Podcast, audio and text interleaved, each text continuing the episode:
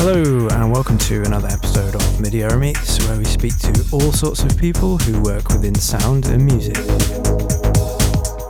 On the show this time, we have Fiona Brice, who's an amazingly talented human being who's not only a singer, a violinist, and a orchestral arranger. She's also played and collaborated with a number of huge artists, including John Grant, Anna Calvi, Kelly Jones, uh, Kanye West, Jay Z. The list really does go on there. Um, she toured with Placebo for over 10 years and uh, has also released her own solo material, Postcards From, on Bella Union, and has a follow up album coming out next year. I really appreciate all the support from everyone. Uh, really, um, yeah, if you want to support the podcast, you can do that by uh, liking and sharing and commenting. Uh, you can also donate via PayPal or via Ko-fi if you like. But enough of that, let's get on with the show. And the first thing that I asked Fiona was about her musical beginnings. They are, well, it's quite distinctive actually. I, um, like the really earliest memory is I had one of those um, little uh, this like this little toy thing you pull a string and it used to play a nursery rhyme, and it played like Brahms' lullaby. And I obviously I used to listen to that to go to sleep when I was really really young, so I, that's just like ingrained in there somewhere. But when I was about four, my mum my mum gave me a um, cassette recorder that you could record on. She was an audio secretary and she gave me a cassette recorder and I just used to play with this thing and it had a microphone. And so like when I was really, really young, I, I started recording my voice and hearing and making noises and little songs and stuff. And that's before I played an instrument. So that was like my first uh, experience with audio, I suppose. And then I I just got into music at school, you know, the stuff that was offered, like recorder, um, whatever they were offering really. Violin teacher came round to the village school and said, would anyone like to play the violin? So I, I, I, didn't really, oh, it's weird. It's like, I didn't really know. It's not like he said, would you like to play violin or any of the other instruments? It was just, there was a violin going. So I, I, I thought I'd have a go at that. And, um, and then we got a piano in the house because some friends were moving and they didn't have anywhere else to put it. So it's like, it all kind of happens by chance, you know, but I, I, um, that was my experience of like physical playing instruments and stuff. But in terms of what was being played in the house, mum and dad had fairly sort of mainstream tastes. I'd say, you know, Beatles, ABBA was a big thing in the house. Um, but my dad also listened to quite a lot of classical music. There was normally he also had quite a lot of vinyl. My dad quite a lot of singles. So there was there was always records in the house, but they weren't massive music lovers. Um, but yeah, ABBA, Beatles for sure, um, and then just this weird collection of, of of records that my dad would play, like um, Jerry Lee Lewis sometimes, and then just you know like fifties. He liked he liked a lot of Chuck Berry, that kind of thing. It very, I think eclectic is definitely the the word to sum it up.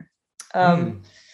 And my dad used to make tapes from, so he but he'd borrow all these singles, vinyl singles from his mates, and then he'd make cassettes like we used to do mixtapes off the radio, you know, and, and um, so I, he he had this one in particular that he made. It was a double cassette, and he called it Odds Modern which is a title I intend to use for a record. So, and, it, and it was just the weirdest combination of songs. I mean, I look back on it and it was just like it was. There was stuff on there like, um, oh, I don't know, there was Adam and the Ants. There was Kim Wilde. Um, there was Richard Harris, MacArthur Park. Like that's a crazy song. Mm. Kirsty MacColl. There's a guy who works down the chip shop claims he's Elvis, like these weird, quirky songs that my dad obviously picked up on. And um, so I, I, used to listen to these tapes like they were the equivalent of like now eight or now ten. you know it was like uh, they were my compilations that I used to listen to so I've got, uh, nice. got to thank my thank my dad for that in a way because it was yeah very very obscure collection of songs but then if I hear one of those songs now I'm like oh wow that was on my mixtape when I was you know six Uh, yeah, oh, it's amazing having those those like homemade mixed collections. Well, yeah, no one else had it, and I and I guess I didn't realize that at the time. I just thought that was a, you know, I thought everyone was listening to that. They definitely yeah. weren't.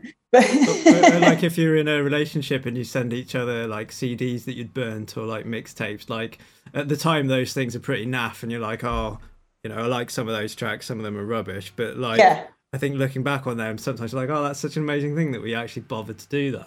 yeah, it took time. It really took time, and and um, I mean, and even I mean, I think the last someone made me a CD, one of those uh, when I started dating them a little a while ago. This is probably like 2007, I'd say. That's the last time anyone made me a mixtape. I mean, I guess I guess now it's what a playlist.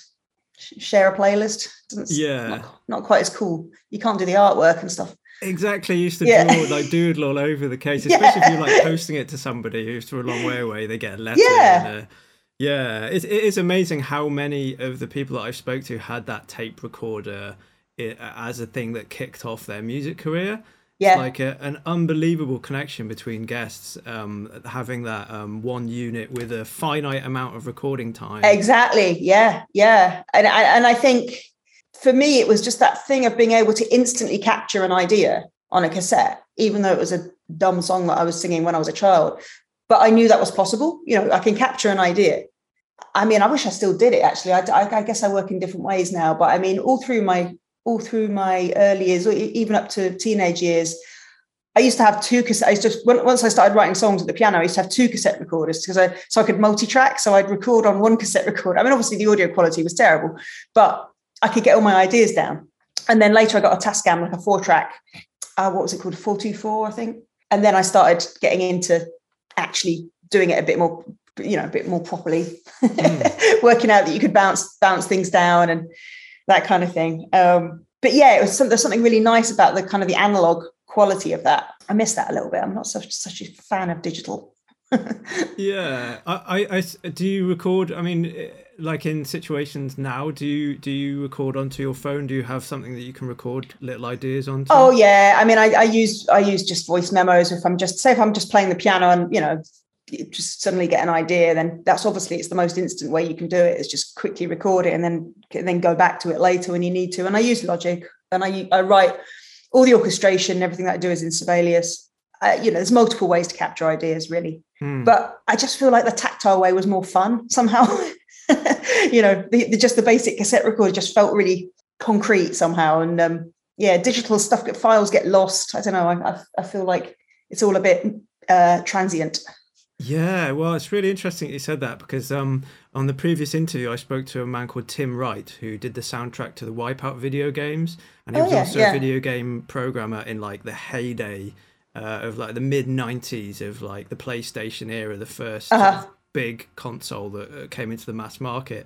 Yeah, yeah, and he was saying about that transientness of, of digital, and he was saying that really the, the analog stuff is the real stuff, like photographs he was. Yeah. It's funny, like someone who's grown up with programming computers was not advocating backing up onto a hard drive. He was advocating right. like having it there because that can't just like disappear.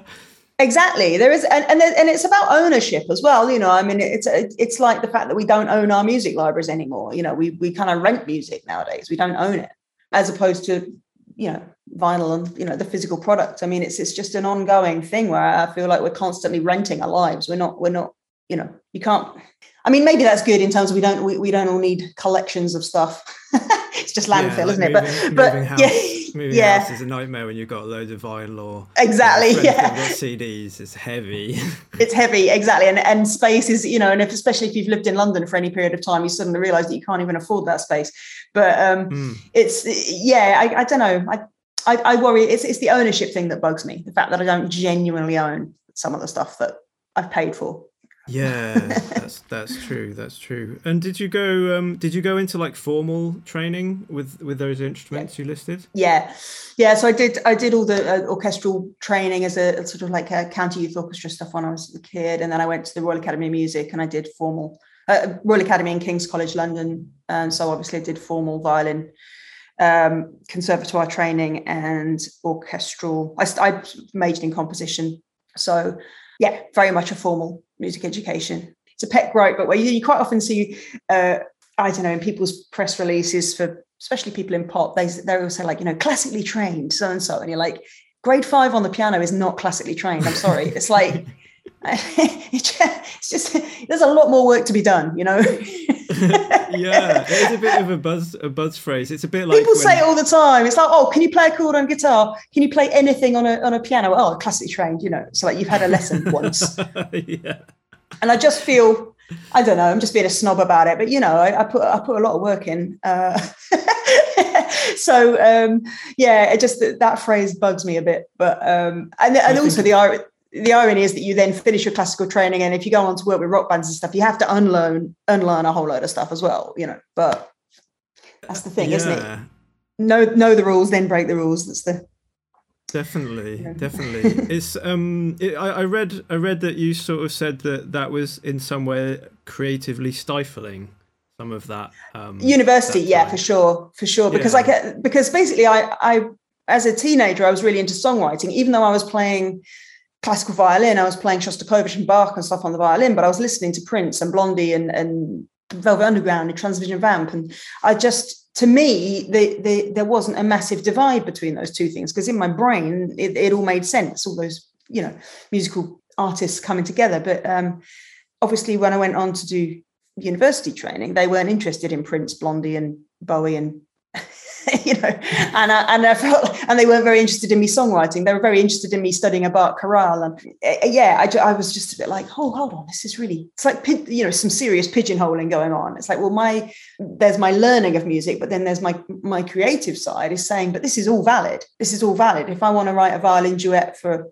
uh, and record it on a Tascam and play with the sound. To me, that's a valid composition. And, and in the environment that I happen to be in, um, in the Academy in Kings, at the time they weren't really very interested in that. You know it wasn't a sound design course. It wasn't it was it was straight classical. So i i did feel that um and i know i'm not the only one to feel this. I did i did feel like it was kind of disappointing. I mean the, the quality of education i got obviously wasn't disappointing but the it, it wasn't a creative time for me. It, it, it was just hard work you know? Yeah, that is another that is another thread that runs through a lot of my interviews um, uh, in terms of people who have had uh, you know formal training and stuff and saying that that formal training sort of didn't or not that it didn't help them but there are elements of it and there were structures to it that that actually you know yeah didn't help didn't help creativity which is an odd thing isn't it i think um I've understood it a bit more, you know, in later life. It's like when you're when you're studying the violin, it's a or the piano or whatever. It's a highly technical, you know, you're being trained to a very high technical level and what you're doing and that is a slightly different skill to being creative. So, so being highly proficient on a classical instrument is one thing. I've got plenty of um, classical musician friends who are incredible performers, but they don't write a note. They don't write it. They don't. It's just not their thing. You know, it's, it's a slightly different part of the brain. Hmm. So, you know, I, I, get it. It's like I was being trained trained to a high level, uh, which obviously I've benefited from, and that's helped me a lot. But um, yeah, my my own sort of whimsical composition interests had to go slightly to one side whilst that was all happening. And I guess I hadn't, I didn't realize that's what I'd signed up for until I was in the middle of it. But yeah, yeah. not not an unusual experience. And then a lot of people that went to music college had had a similar kind of thing. It's you know, it's there's an aspect of beating the personality out of you as much as there is about uh, you know they they, they kind of want you to conform to a degree. So um, yeah, yeah. some people like thrive in that environment. Some people are, yeah, and other people just cannot take it. I mean, plenty of people leave. You know, some for some people they they do a year and just they're like, nope. yeah, I, this is I wrong. Mean, uh, obviously this interview isn't about me at all but i did i i didn't go to my graduation at uni because i was just like i did i did music tech which is obviously like a bit mm-hmm. of a naff subject really but um, I didn't go to my graduation because I was like, "Fuck you all," because I didn't feel like that was. I felt I was like creatively stifled uh, in yeah. in that respect. Yeah. So yeah, I, I can definitely relate to that. Um, and also in terms of um, classically trained, I think in the music tech world, uh, industry standard is a thing that yeah yeah yeah exactly this is yeah. industry standard software. Like, what does that even mean? Yeah. What does that mean? It just yeah. means that you like you thought that sounds good, so you just tag it on the end of your product. Um, yeah. Yeah, industry Funny. standards means like at least two other people are using this. yeah, exactly.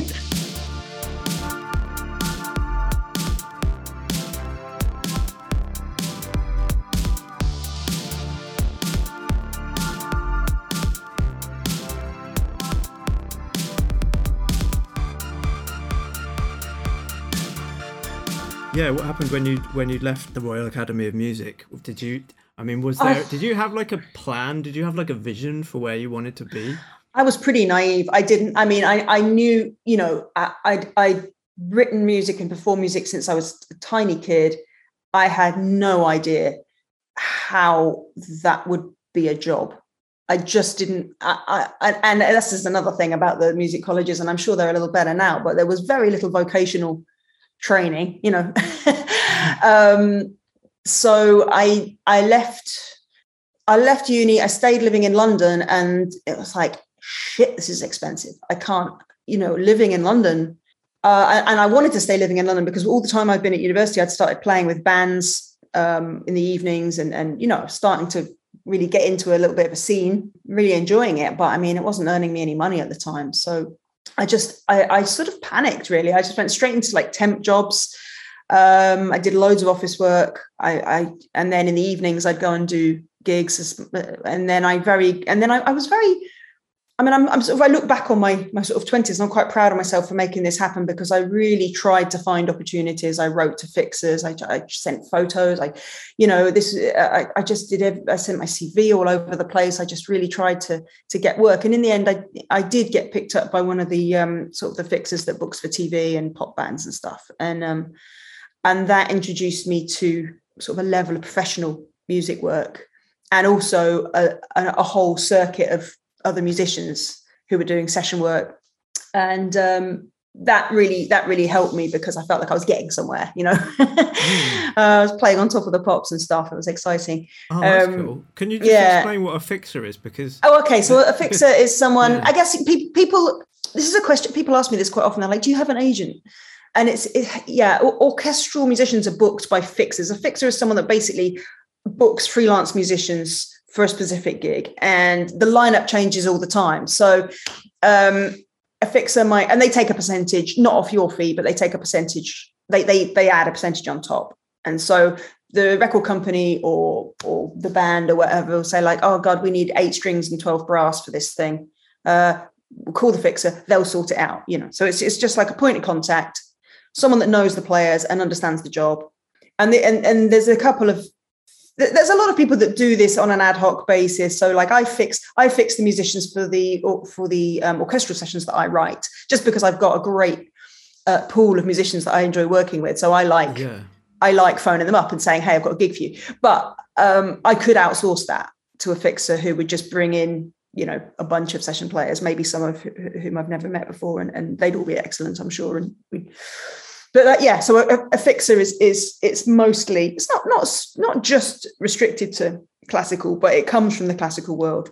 That's incredible. Um, because um, yeah. thank you for explaining that. That was, that was really really um uh, can see how they've got a, a purpose in in orchestral music like to me a fixer is someone who like works in the criminal underworld yeah exactly the bridge well, between yeah. like the drug dealers and the police and like, and like you know when when people go abroad and they and they like shoot um shoot a documentary and there's like dodgy tribes around they need a fixer to like barter with them so i never knew this was happening yeah, yeah. in the orchestral it's, world it's, it's definitely a middleman or woman you know it's uh, but no i mean i mean good fixers in my opinion good fixers really understand they'll book according to the music so like if you're booking a if you're booking an orchestra to do a film score, you need a certain caliber of playing. A player, if you're booking people to do a TV mime, it's going to be more appearance based, and and so you know there, there's uh, there's a lot of different uh, aspects to the job, I suppose. Um, and also, music is one of these industries where you can still be booked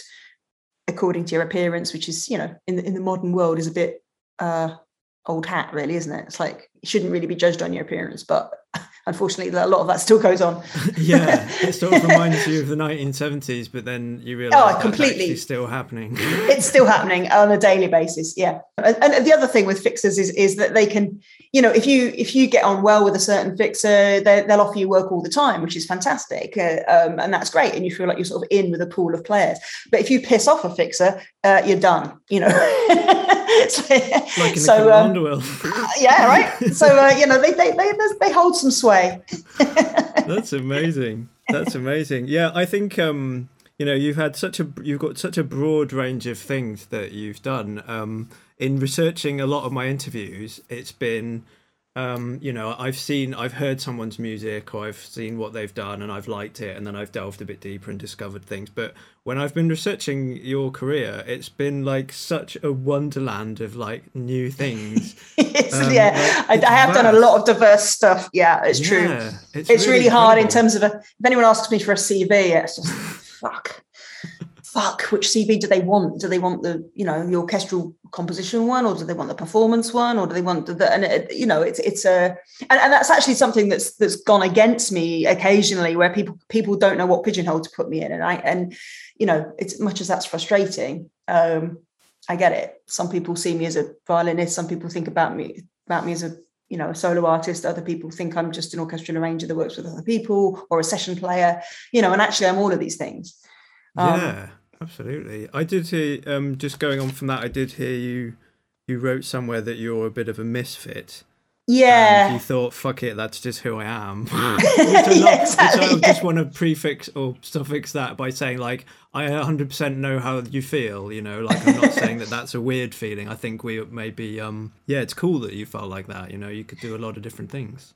Yes, exactly. And I and for a while, like I remember, I don't know, earlier in my career, I was doing some songwriting stuff, and people were like, "Well, yeah, but you're known you're known for doing orchestral arrangements. You know, you should probably stick to that." And it's like, why? that's that's only one aspect of my musical output i mean yeah it's one i'm good at but i mean i, I see it a bit like i'm not this is going to sound wanky because it sounds like i'm comparing myself to picasso but it's only because he was a very diverse artist it's like you know yeah picasso is really famous for his paintings but he also did like ceramics now you may not like his ceramics as much as his paintings but he felt the need to do that you know and he has every artistic right to do that and Absolutely. so that's kind of how i feel about well if i want to if I want to do an electronics album, I'll, uh, I'll, do that. I mean, I haven't yet, but you know, it's just it's got to come from me. Otherwise, who am I trying to please? You know, it's. Yeah, I think if you're proficient at a lot of different things, then it's it's like absolutely great to do a lot of different things. You know, like um, doing a diverse range of things is is fun and, and challenging, isn't it? Um, yeah, and you learn you learn everything every album every so like at the moment I've got so I've, I've got a new album that will be out on Bella Union next year, which I'm extremely excited about. And it was a lot of hard work. And, you know, there's a bit of a delay in vinyl production stuff at the moment, but um, otherwise I'd have it out sooner because I'm just like, I just, I want people to hear it. Is it finished? Like, is it? Is yeah, it's done. Yeah. Oh, yeah, it's been oh, delivered. Cool. Yeah. Yeah, it's finished, mastered, got the artwork. Um, it's, yeah, it's like I said, I'm, I'm, I feel like I'm ready to go, but, but because of COVID and Brexit and everything, everything's just delayed at the moment. So it's like bands are just like in this kind of weird holding pattern, waiting for vinyl production to to step up and uh, yeah, I think Gary Numan being able to tour. Yeah, everyone's Gary a lot of people are in the same boat. Like five six months. Uh, yeah. earlier this year. Yeah, so it's frustrating, but I but I know you know it will happen, so that's fine. So that's coming. That's coming out next year. But at the same time, I've recorded. I wrote some piano preludes in lockdown to keep myself busy because I you know couldn't leave the house. Um, and I've recorded those. So they're going to, I'll do those as a self release on Bandcamp just because they don't need a massive, really, you know, I'm not expecting a label necessarily to be interested in those. They might, but. Um, and then I've also done a, an album with a, a colleague where we we went and recorded when we were allowed to go into buildings again. We went into the Swiss Church in Covent Garden and we recorded a site specific.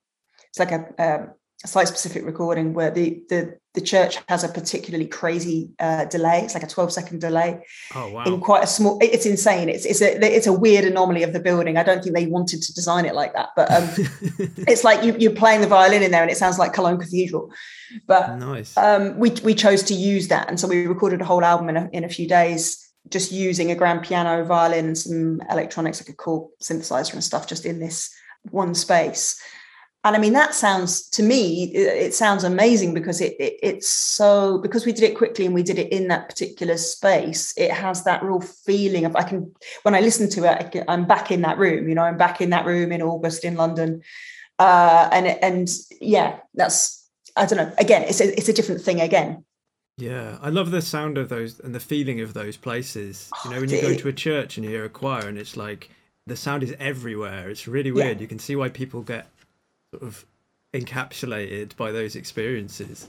Exactly. It's just you can hear the room, you know, and that's important. And that's something that people, I think people forget in contemporary recording a lot of the time. But um, uh, yeah, so the so so like yeah, in the next year I've got that's three different albums coming out, and uh, they're all very different. And I don't necessarily expect people to like all of them or to even connect me with all of them. You know, the the one that's recorded in the church will come out under a different name.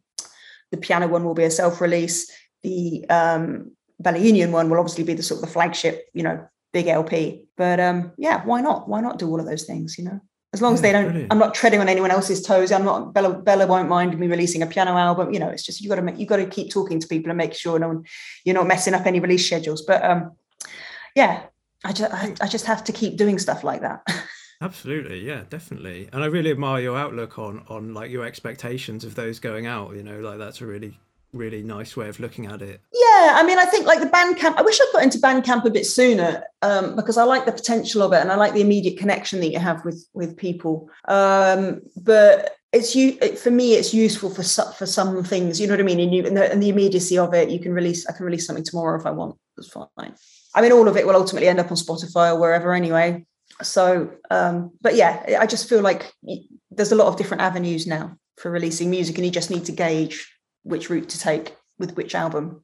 Absolutely, yeah. I did read an article recently about when Prince had all his troubles with um, Warner Brothers, mm. um, and he was like touring with the word slave written on his head, yeah. and stuff like that. Um, he changed his name in order to get out. I think that was to get out of his contract. Was that yeah. why he changed his name? Yeah, well, to be and also to be able to release under a different name, you know.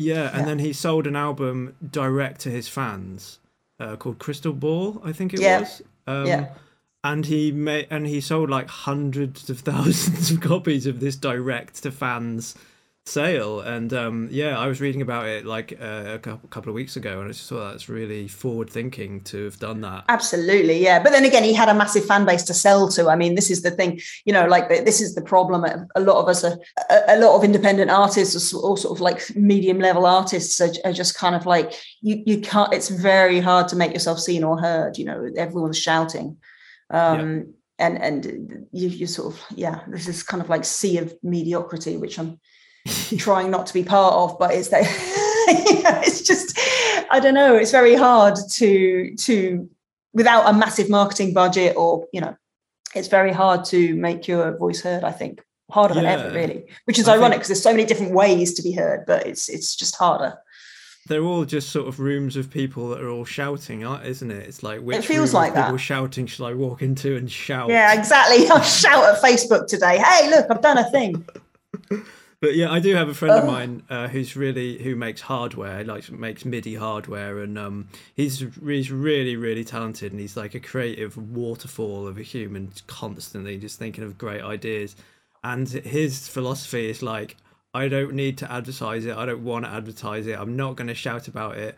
It's good, and if people find it, then you know that's how he sells it. He sells it. He doesn't like he's doing the opposite to that, and I really like yeah. that approach. No, I I admire that too. But it's like, can they find it? I think that's the problem for me. It's like I struggle to find music that I like sometimes, you know, because there's just there's just this avalanche of stuff coming out, and and I, I, just I don't know how people have the time to listen to everything. I just, you know, I feel fairly overwhelmed by the amount of music that gets released every Friday or whenever. It's like there's stuff I'm genuinely interested in, and I don't know when that when I'm going to be able to get around to listening to it. Um, I'm normally like six months late with stuff. I've, I, you know, I'll discover something months after everyone else has noticed that it's good. Yeah.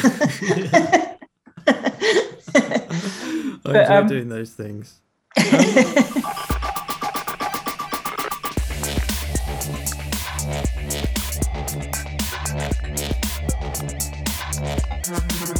Shall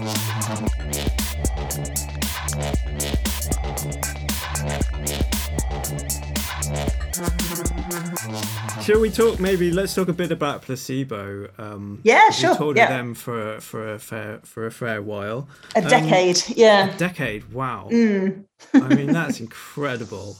Such an amazing band, especially with their just being known for their sort of uh, commentary on sexuality, on mental health, and drug use as well. There's oh like yeah, admirable thing to be open about in song, and um, yeah, I mean, uh, I I read that you were sort of uh, uh, how can I put it? Where is it? You were you were, you knew them before.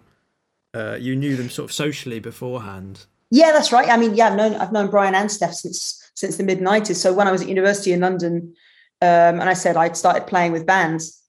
Some of the bands that I played with then, we, we were all kind of going to the same clubs and you know going to the same gigs. There's quite a big alternative rock scene, um, and Placebo were were you know in in that circle. And we used to see them at gigs and stuff. And then suddenly they vanished, and it's like, man, I never see those guys anymore. And it's like, well, because they've just got really famous and they're they're on a world tour. You know, we're, not, we're probably not going to see them for two years now. Um, but yeah, I used to play in a band called Dream City Film Club, which is um, the lead singer was uh, Michael Sheehy, and he's still still an artist I work with now. Um, and they were signed to Beggars Banquet at the time, and we used to do gigs all in and around London and Europe, and you know, it was my first introduction to this touring life, and uh, and sort of sweaty rock gigs. You know. but yeah, I've known known Brian and Stefan, the previous drummer, Steve Hewitt, uh, all from all around that time. Yeah, we always we were never like we were never like best mates, but we always got on, you know. And then I think they were they were aware that I as they were off, you know, off touring, I started playing with more and more bands, and and then we kind of we we got back together on the Meds album when they I'd started doing orchestrations by that time, and they got in touch with me and said, "Would you like to come and do some orchestrations with us?" You know, and really that was in 2005 or six or something. I, I and and, I, and then I was working with them ever since. I actually was I actually saw them last week, so um, yeah, so it's very long. I was described it as a, a long and open relationship. and uh, so were you like when they when they first got you on board did they like have an idea of what they wanted you to do? Like how did you get involved? What were you doing? Vaguely. So so yeah the first the first kind of like first official thing we did was the meds album. So i did string arrangements for them on on several tracks. And the producer was Dimitri Tikovoi on that which is someone who's worked on my my new album. And uh, they, they they they knew they wanted some strings. They they weren't sure necessarily what they wanted the strings to do. Um, so I do what I always do, which is mock up some little demos and chuck some ideas at, at the tracks and say, "How about this? And is this going to work for you?" And then when everyone's agreed the arrangement, then we go in and do the string session. And that went that was pretty good. That went well. Um, I think it was the first time they had strings on any of their records. And then a couple of years later, they called me up. They were asked to do a very special gig in um, Cambodia for MTV Exit which was a anti-sex trade, you know, like a campaign against a charity campaign against um, sexual slavery and stuff. And it mm. was like a, a, a gig over at um, Angkor Wat Temple to I'm never quite sure how these things work. And I gotta MTV, you know, I always think, well, all the money it costs to take us over there, maybe we should have just given that to the charity. But anyway, um, it's, a, it's an unfashionable view in the industry. But um, yeah, we went over yeah. to do this inc- incredibly stunning live performance in front of Angkor Wat Temple and a very very limited live audience, and it was it released as a DVD and stuff. And that was my first gig with them was playing electric violin and and uh, I don't think I played keys, did some backing vocals and stuff. It was a pretty pretty major gig to go and do as your first first yeah. gig, but um, it was great. I mean, it was an absolutely incredible experience, and and uh, we I think we all felt it was very good. And then and then they asked me like I think about a, a year later they said, "Okay, we're going to tour. Would you like to come and tour?" I think I'd done strings on the next record as well by then, so my time timeline gets a bit out of, out of focus. But um, yeah, mm-hmm. so so basically after that Angkor Wat gig, they asked me to be sort of more more more formally in the in the band. I've never been in the band contractually. Uh, I've always been a session musician, but um, yeah, I was very much in the band on stage. Yeah, what an incredible experience that must have been. I mean, even Absolutely. that first gig, uh, absolutely mind blowing. But like to to be with them for ten years touring.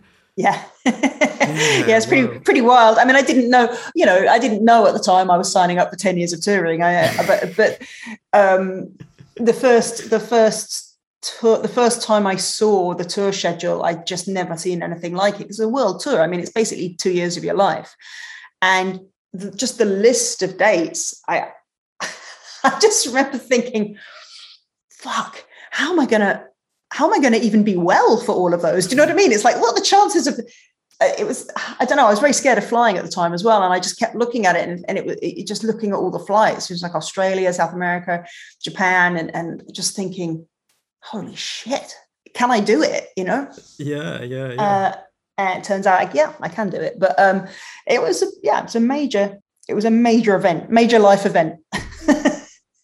Definitely. And do you have any sort of uh, mindset or, or ritual for live performances? Maybe one that is there something is there a way of doing it that you developed? Yeah, I'd say, and it, it's circumstantial, really. But yeah, I I mean, I nearly nearly always, I'd say 99% of the time, I have a classical violin with me, even if even if I'm not playing classical violin on stage. Um, and I always warm up practice before before going on stage. I might do half an hour to an hour of, of classical practice, um, even if the stuff I'm playing on stage is is not that complicated, you know. But it's just for, for my mindset, it gets me into a certain zone, sort of focus and concentration.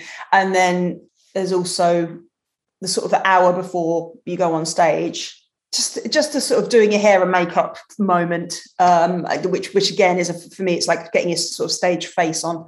And that's that's a, a, good good time to focus um, sort of get yourself in the in the mood. So yeah violin practice and and the, and the getting ready thing. Mm. um, i do quite a lot of yoga these days as well which helped me I, I which i realized was helping me uh, i guess um, just be a bit more grounded. I don't always do that before a gig but um, yeah yeah, the violin practice is kind of crucial. I think it just um, I feel really strange walking on stage and picking up an instrument if I haven't touched an instrument. I mean, I feel like it's kind of insulting to the audience, you know. like, yeah. like, yeah, I haven't done this all day, but hey, let's just do this in front of ten thousand people. Um, yeah, just get handed it by a stagehand. Yeah, like exactly. I mean, you come exactly. In. Yeah, for me, that's not. I am not in the right frame of mind if that happens. That's cool. Um, um, yeah, I did read on your blog that you said um, it was very rare that you ever spent sort of five days at home in a row. Yeah. From touring, yeah. that that must be. Um, yeah. How do you how do you like look after yourself on tour? Like, what do you do to make sure you're in a good in a good place? Well, on the placebo tour, we we actually we we had a rule that we didn't drink before shows. We didn't drink during shows, which which initially I thought was like, oh my God, this is pretty dogmatic. I wasn't expecting that. But having done 10 years, I'm pretty pleased that we we we we chose that because um, yeah, I think you can really fuck yourself up. or, or just get yourself into a position of being pretty alcohol dependent when you go on stage, which isn't isn't great. Yeah. Um, and and like nowadays with with other artists, so like with John Grant, for example, John doesn't drink, so you know it would be unusual for me to have a drink if if I went on stage with John. Why you know you you kind of want to be in the same zone mm, mm, as the people yeah. you're on stage with. But then other other artists I work with, like so I just you know the elbow tour, the guys the guys love a drink beforehand, so I'll have it you know so have a drink with those guys. That's great. Um, but yeah, I don't know. It's just that you, you, everyone's got different ways of dealing with the performance pressure, and actually, it was pretty good. Much much as it sometimes felt quite annoying, it was pretty good training to do the placebo stuff sober because some of those gigs are extremely high profile, and to be able to just do that, you know, without any dependence on on anything, I think is probably the right way. Uh, Absolutely. long term. yeah, long, for, yeah, long term. Exactly. You know, a, I taking mean, it, uh, take it, like looking at it from a professional point of view, which yeah. it is. Yeah, I mean, most people like... don't drink at work, right? but um, but in music, obviously, you can, and and as I said, I, I don't like anyone telling me what to do, but that but that was I think looking back at it, I think it was probably positive for my health, certainly that that I didn't do that. I mean, obviously we had some lights out, you know. I'm not it wasn't boring, uh, but um, but yeah, it, it's just uh, I don't know. It, I'm I'm pleased looking back that that we did that. That's really admirable. Mm. I'm someone who doesn't drink, so I can mm-hmm. I I like I find that even more admirable. but also having seen gigs where people are really fucking pissed on stage and they're just not as good. They're not as good. Yeah, they just don't realize it, and they no. think that they've. I've seen some really high-profile people playing like, well, yeah, mainly. I, I, I can probably recognize synth players if they're not being a bit shit.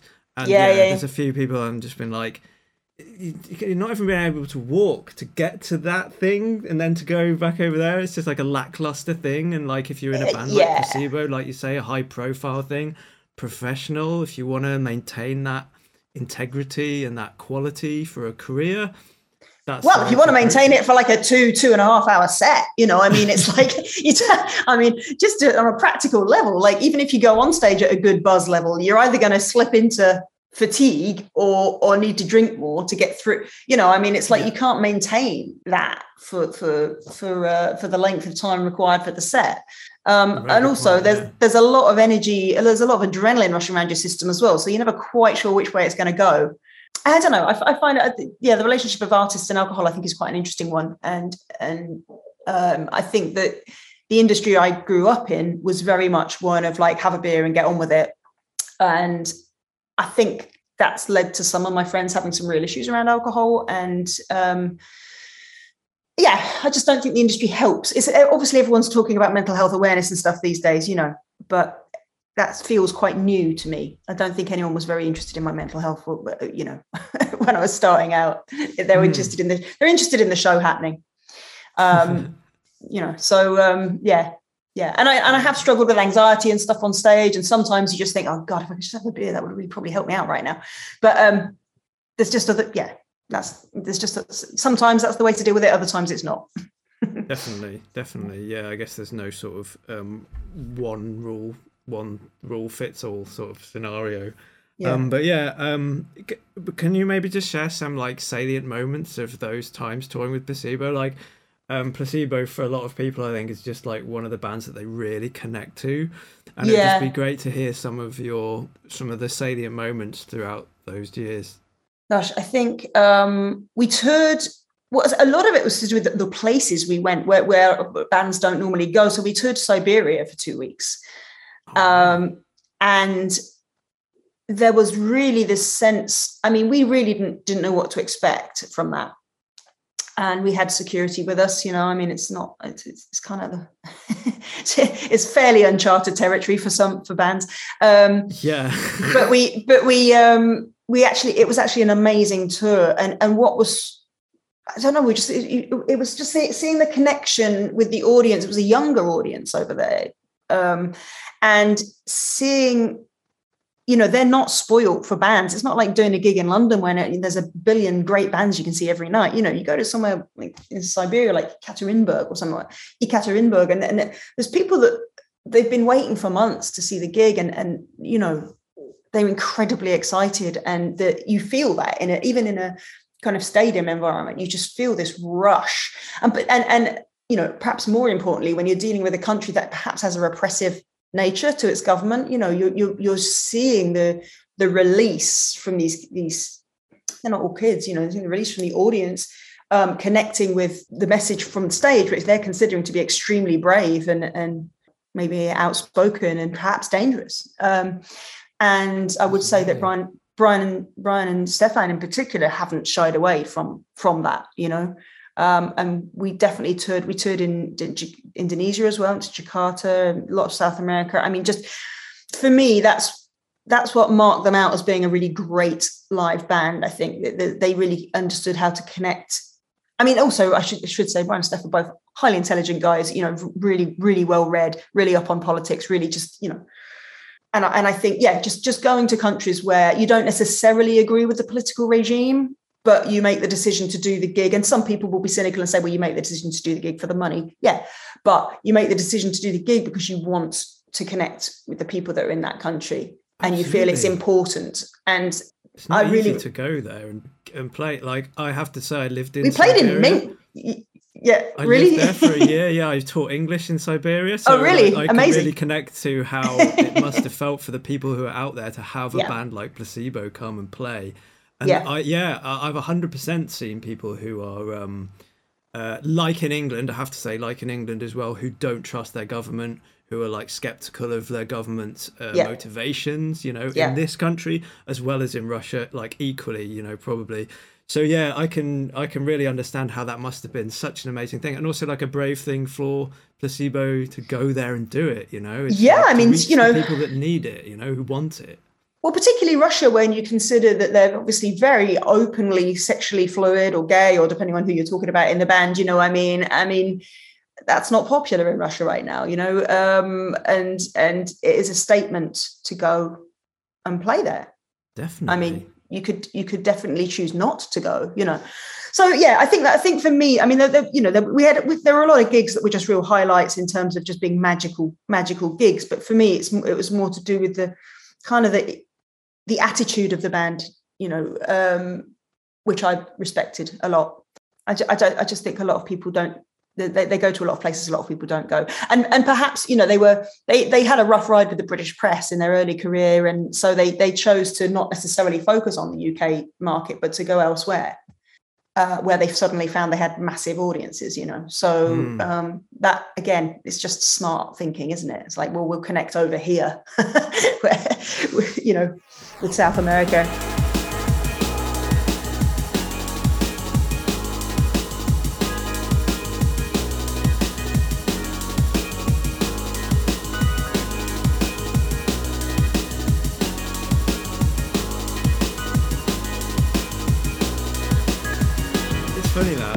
But I, I feel like everyone I know in Britain who loves placebo, like really loves placebo. Like if you ever go to a party and oh yeah, likes placebo, you're going to be talking for like half an hour, 45 minutes. Just like really such a strong connection they have with their fans. That's very true. Yeah, the fans.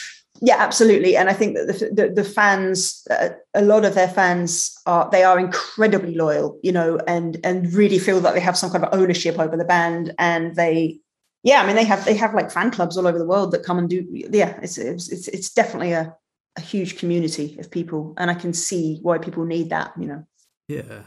Oh, Again, it comes amazing. back to the misfit thing of like me saying I felt like I misfit. Well, I think I'm, I'm pretty sure that Ian O'Brien and Stefan Boker would agree with that and, and probably felt the same. Um, and I'm sure that a lot of their fans feel that way. You know. Hundred percent. Yeah, I do. Yeah, definitely. Yeah. No, yeah. Um, amazing. That's amazing. But yeah, I mean, again, we haven't really even scratched the surface because the list of people that you work with is uh, it's pretty quite stratospheric. to be honest, it's like, um, uh, I mean, John. I mean, you mentioned John Grant earlier, who's a lovely human being, an yeah. amazing guy, and and the stuff you've done with him is absolutely fantastic, um, including the BBC Philharmonic performance that you did. Like that's just a really magical evening.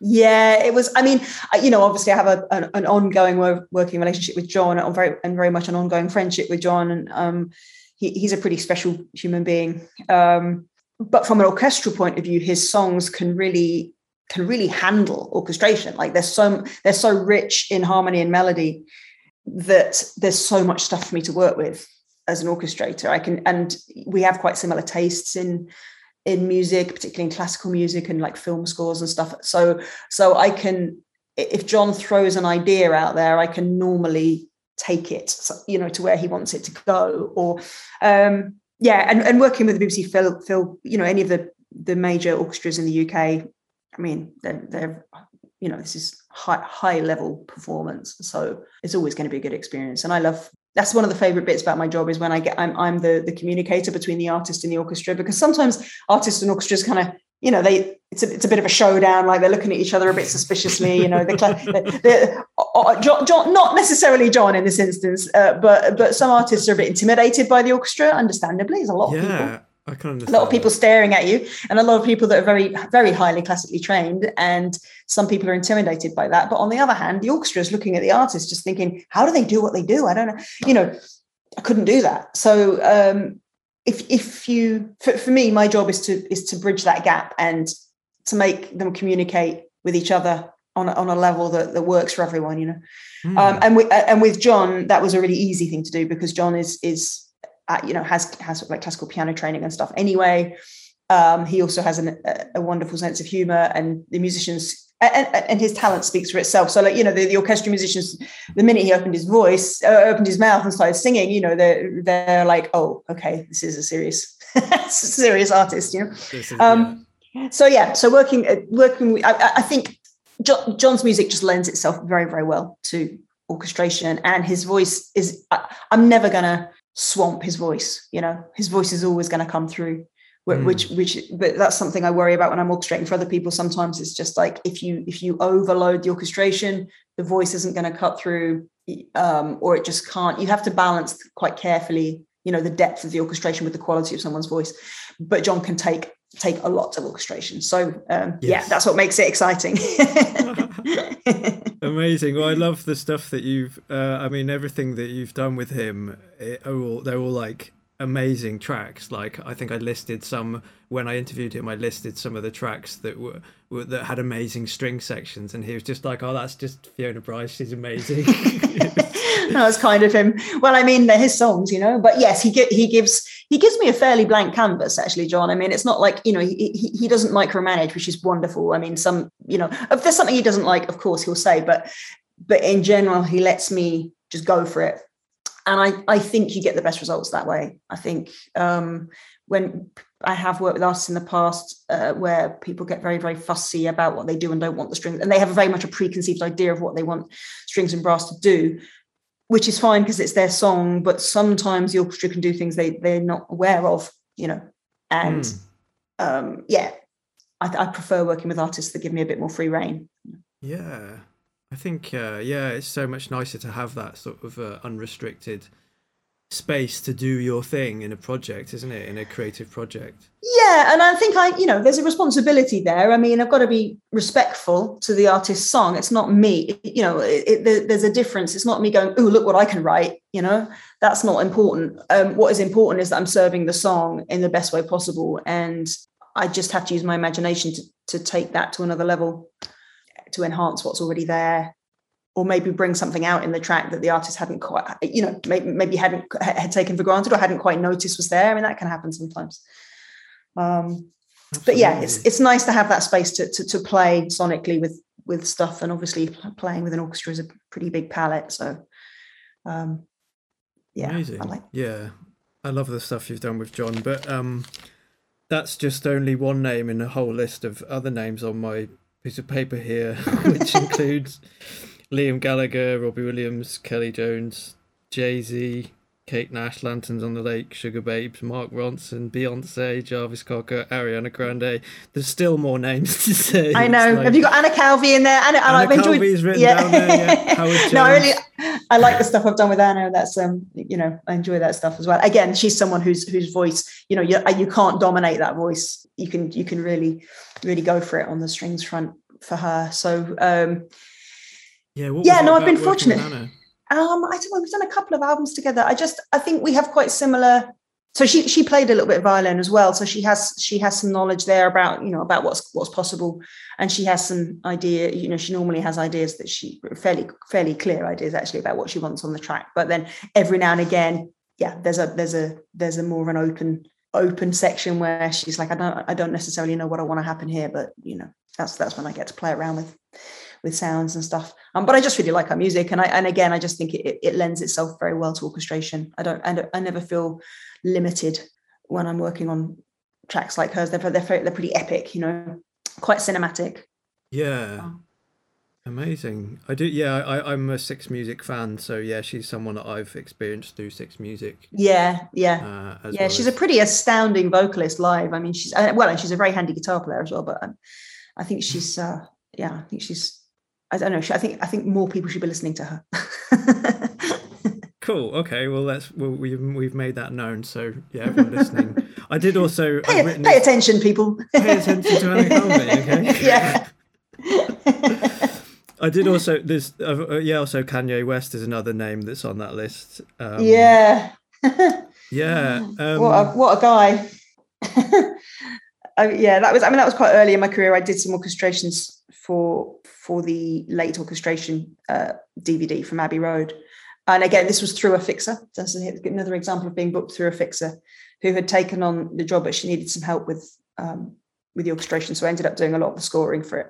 And it was interesting. And I, I, my, I, I don't, I'm not, I don't, I don't know the guy well. You know, we just worked with him at that time, and I toured with him a little bit at that time. But I mean, to me, there was definitely like a pre Gold Digger, post Gold Digger Kanye. pre Gold Digger, he was kind of all right to be around, quite fun, and had some musical ideas.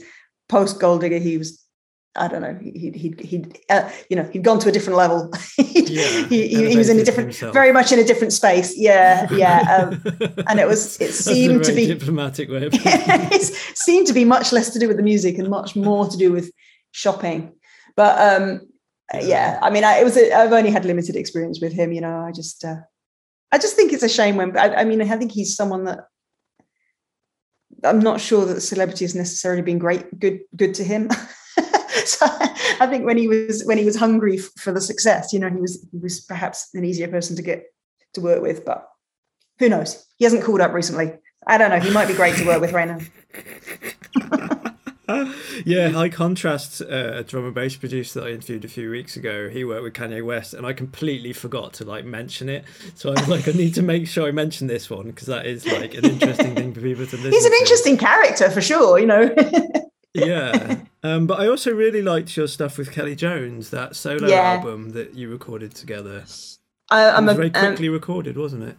reasonably uh, yeah so is this the one so we've done a couple of things recently so um the one that we His did first one. I his solo album only the names have been Yeah. changed yeah You really love that, yeah. yeah and i i didn't know kelly very well then i was i was someone had recommended me for that job and and i went in and did the job and and, and it was a, it was a bit weird because obviously you know he's quite a big big star and and and um I don't know if I was intimidated by him. I'm not sure. I, I just we, we didn't have a. I didn't feel like we had an immediate connection, but we, we musically it went really well. But then two years ago, I think I was asked back to perform with him live because he wanted to do a solo tour, and then we just got on great. You know, like ten years, I guess ten years apart. Ten, both of our lives had been been through ten years of change, and um, and we yeah, we just got on brilliantly, and uh, I really enjoyed touring with him, and we we performed quite a few of those songs, and um, it was a very very positive experience, and, and I have I have massive respect for him as a as a performer. He, he really held those shows vocally uh, it, it- amazingly. The show the shows really exhibited a different side of his vocal uh, capability from just the stereophonics kind of stuff that you might be familiar with. Um, and I'm, yeah, I'm really kind of hoping we get to do some more stuff like that. He, I, I- it was really enjoyable touring with him. Yeah. Um, it's and and all this, the songs are quite ambiguous, aren't they? In terms of Yeah. content, they're about like girl, like they're just names of all of them are all of them on that album they were all named after after women i mean you know i don't know if they're fictional or factual i'm not sure but uh, yeah that was the idea that it was 10 10 song i think it's 10 songs named after after different women. But it brought I, it- yeah some of them were quite dark and sinister and i liked that. That's something that you it, it was something he he wouldn't have been able to do with stereophonics.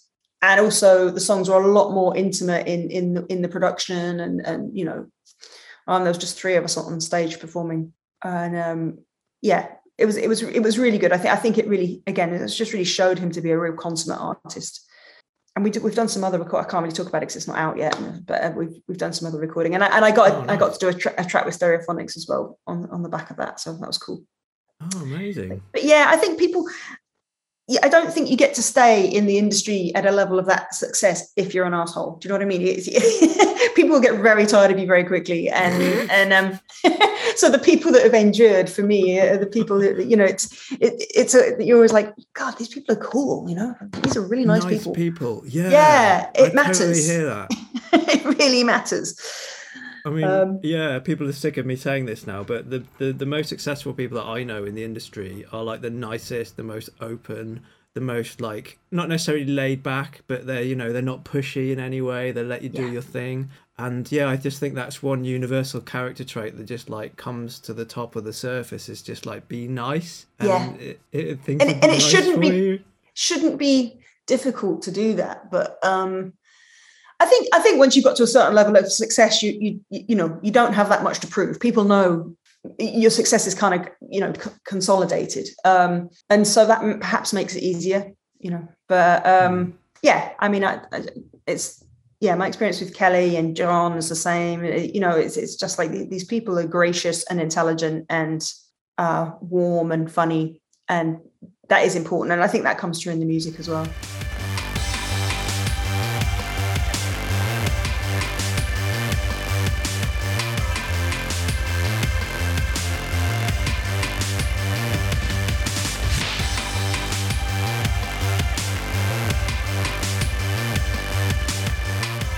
Definitely. I mean, yeah. I mean, with that for John, hundred percent. You know, Yeah. such a GMF, for example, is just such a great self-deprecating song. Yeah, exactly. Like the greatest and like the most worst person. I, I love that one.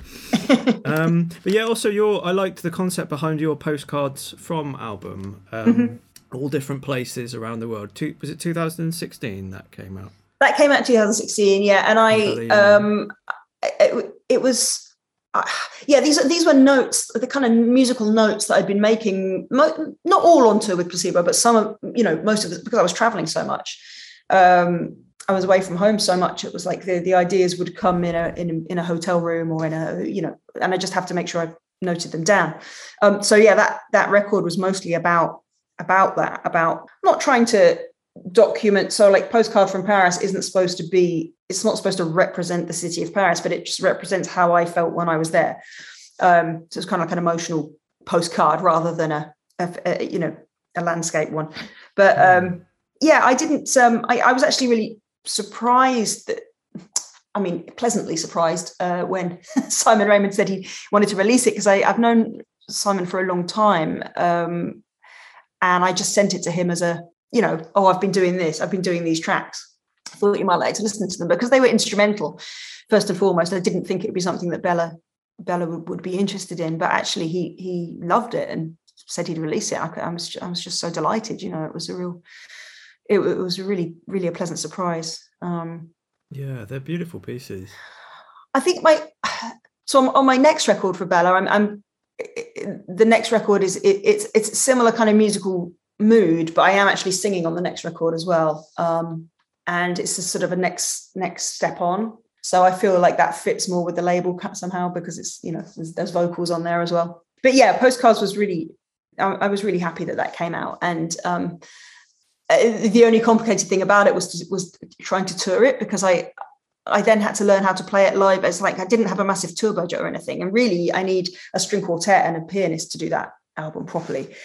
But I had to work out how on earth I could perform some of it on my own. So I I got into um, like live looping with pedals and it was something I was interested in anyway. But I was like, right, I'm going to do this. I'm going to work out how I can play some of these tracks on my own in, a, in an entirely live context, no backing tracks, no nothing.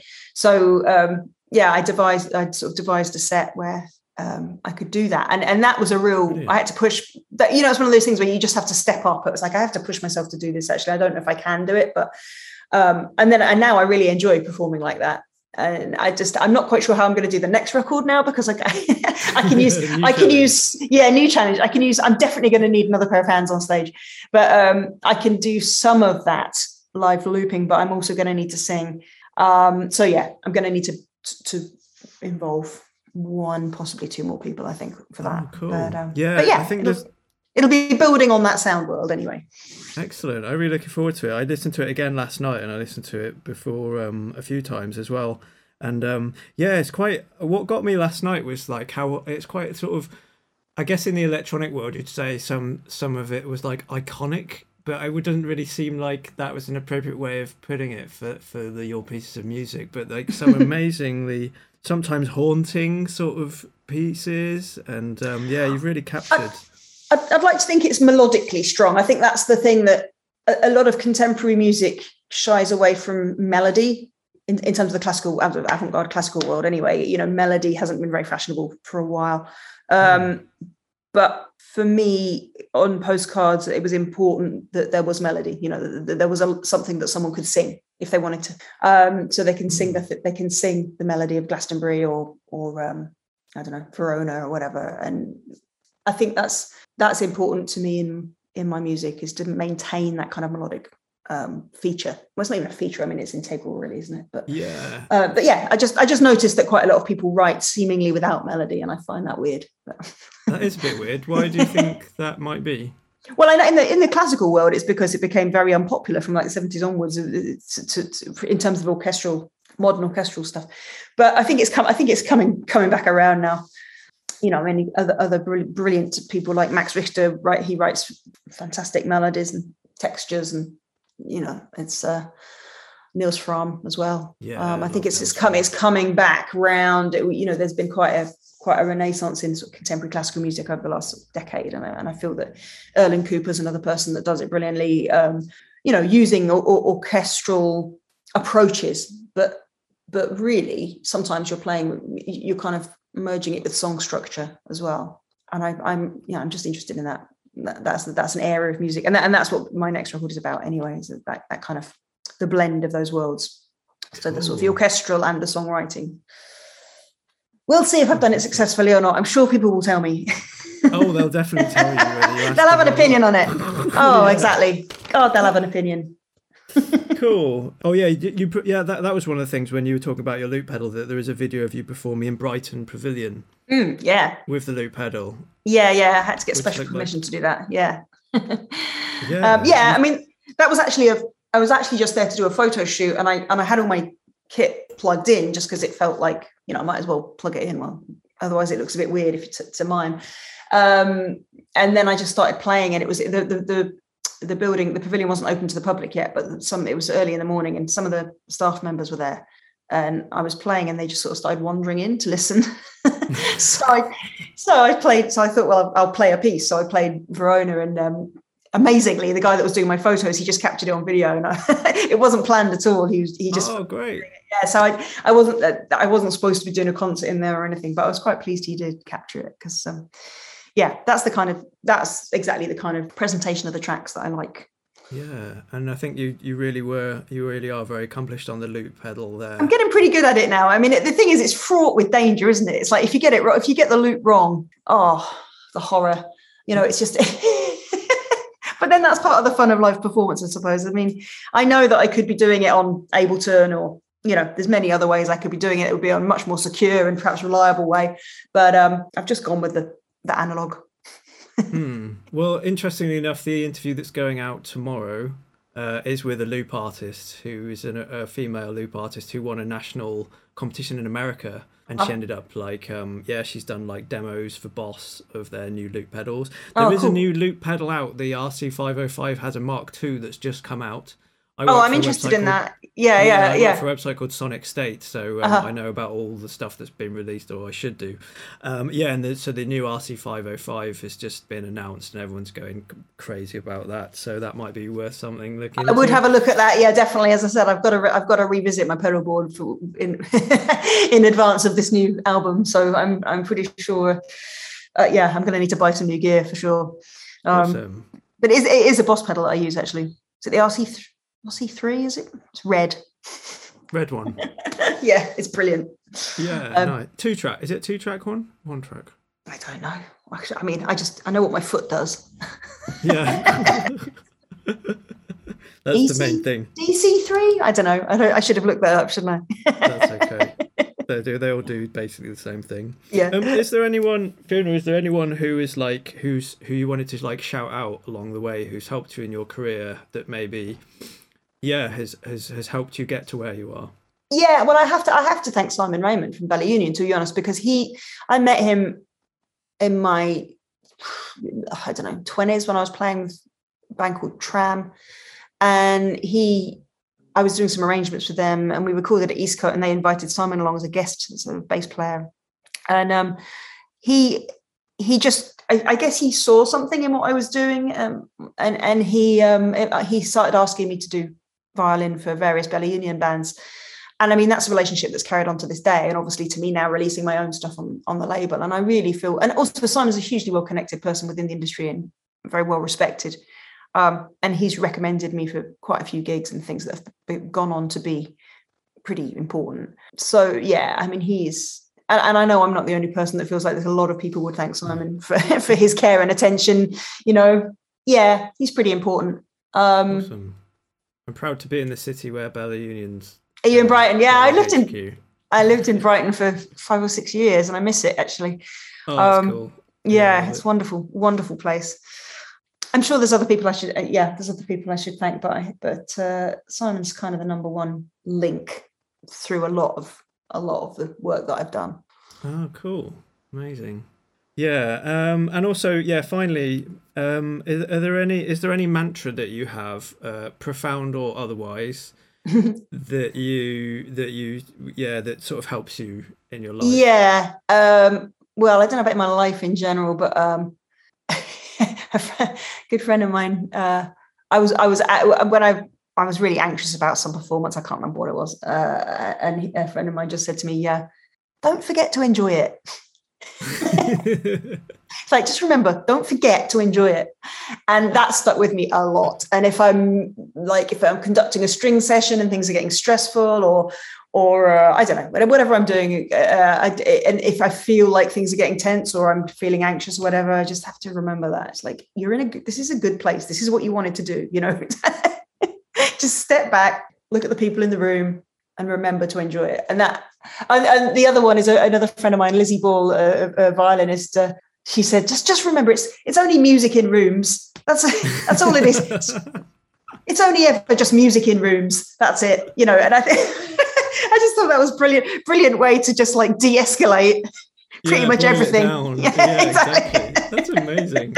It is just that, isn't it? That's what it is. It's just music in rooms, not a big deal. Get over it. Um, yeah. yeah, yeah, they're probably they're not exactly the most profound mantras in the world, but they're kind of funny. yeah, I think yeah, they don't have to be. I think they're just yeah, they like yeah, they do two nice ones there. It's nice to get a couple. um, awesome. Well, thanks very much for speaking to me today, Fiona. Oh, it's been a pleasure, Chris. Thank you. It's been really nice. Um, and uh, yeah, we could have got into a, a myriad of other things. Uh, you have an amazing career. Uh, or you, yeah, it's just really admirable all the things you've done and the things that you'll continue to do. Well, thank you. I think you said that you people consider you to be one of those people that sort of like connects connects people and i and i feel like i'm yeah. i feel a bit like that sometimes it's like i'm uh, you know if you, if you drew like a, a family tree of bands and artists and stuff it'd be surprising how many times you know i'm i'm kind of in there somewhere yeah.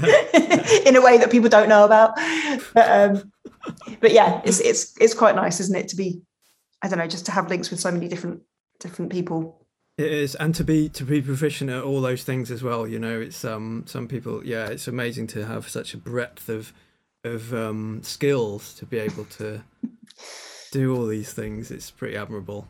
It's hard work. It's, no, it's good. it's been hard work. Now it's good. Yeah. Amazing. Well, yeah. Look forward to a new album. When is when is yeah, that? is that is that due for release in a, is, it, is there any sort of autumn? It's going to be autumn. I don't have a I don't have an actual date, but yeah, um, I think I, I wanted it to be spring, but I just don't think they can do it on the schedule. So I'm okay with autumn. But I'm going to try and do some live stuff um, beforehand, and obviously a single will come out beforehand, and um, it'll be out before the end of next year. That's all I can.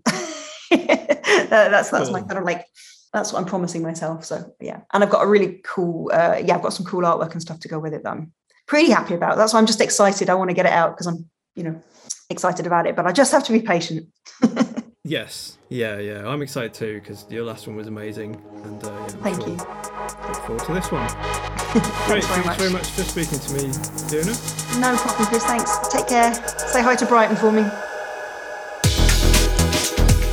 Oh, I love speaking to Fiona. What an amazing person. Uh, yeah, we uh, we had a really really great chat, and she has the most unbelievable breadth uh, in her career that I've that I've ever known. To be honest, um, really open and candid about her career and how she's got to where she is and to where she's going yeah, an incredible, incredible talent, and uh, it's it's quite admirable that she admitted to sort of feeling like a misfit in being so super creative um, that she can almost do anything she wants.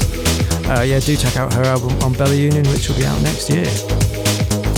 So, on the show next time, we've got an absolute legend in the music production world and a quote unquote uh, nicest man in the music industry. Um, he's Grammy nominated, he's remixed for some huge artists, and I'm really proud to say he's also a friend of mine. Um, yeah, really nice episode coming up, so look forward to that. Uh, please donate if you can. You can donate via PayPal or via Ko-fi. Uh, all comments and shares and likes are gratefully received. Uh, thank you once again for listening. I'm midierror, and I'll see you again soon.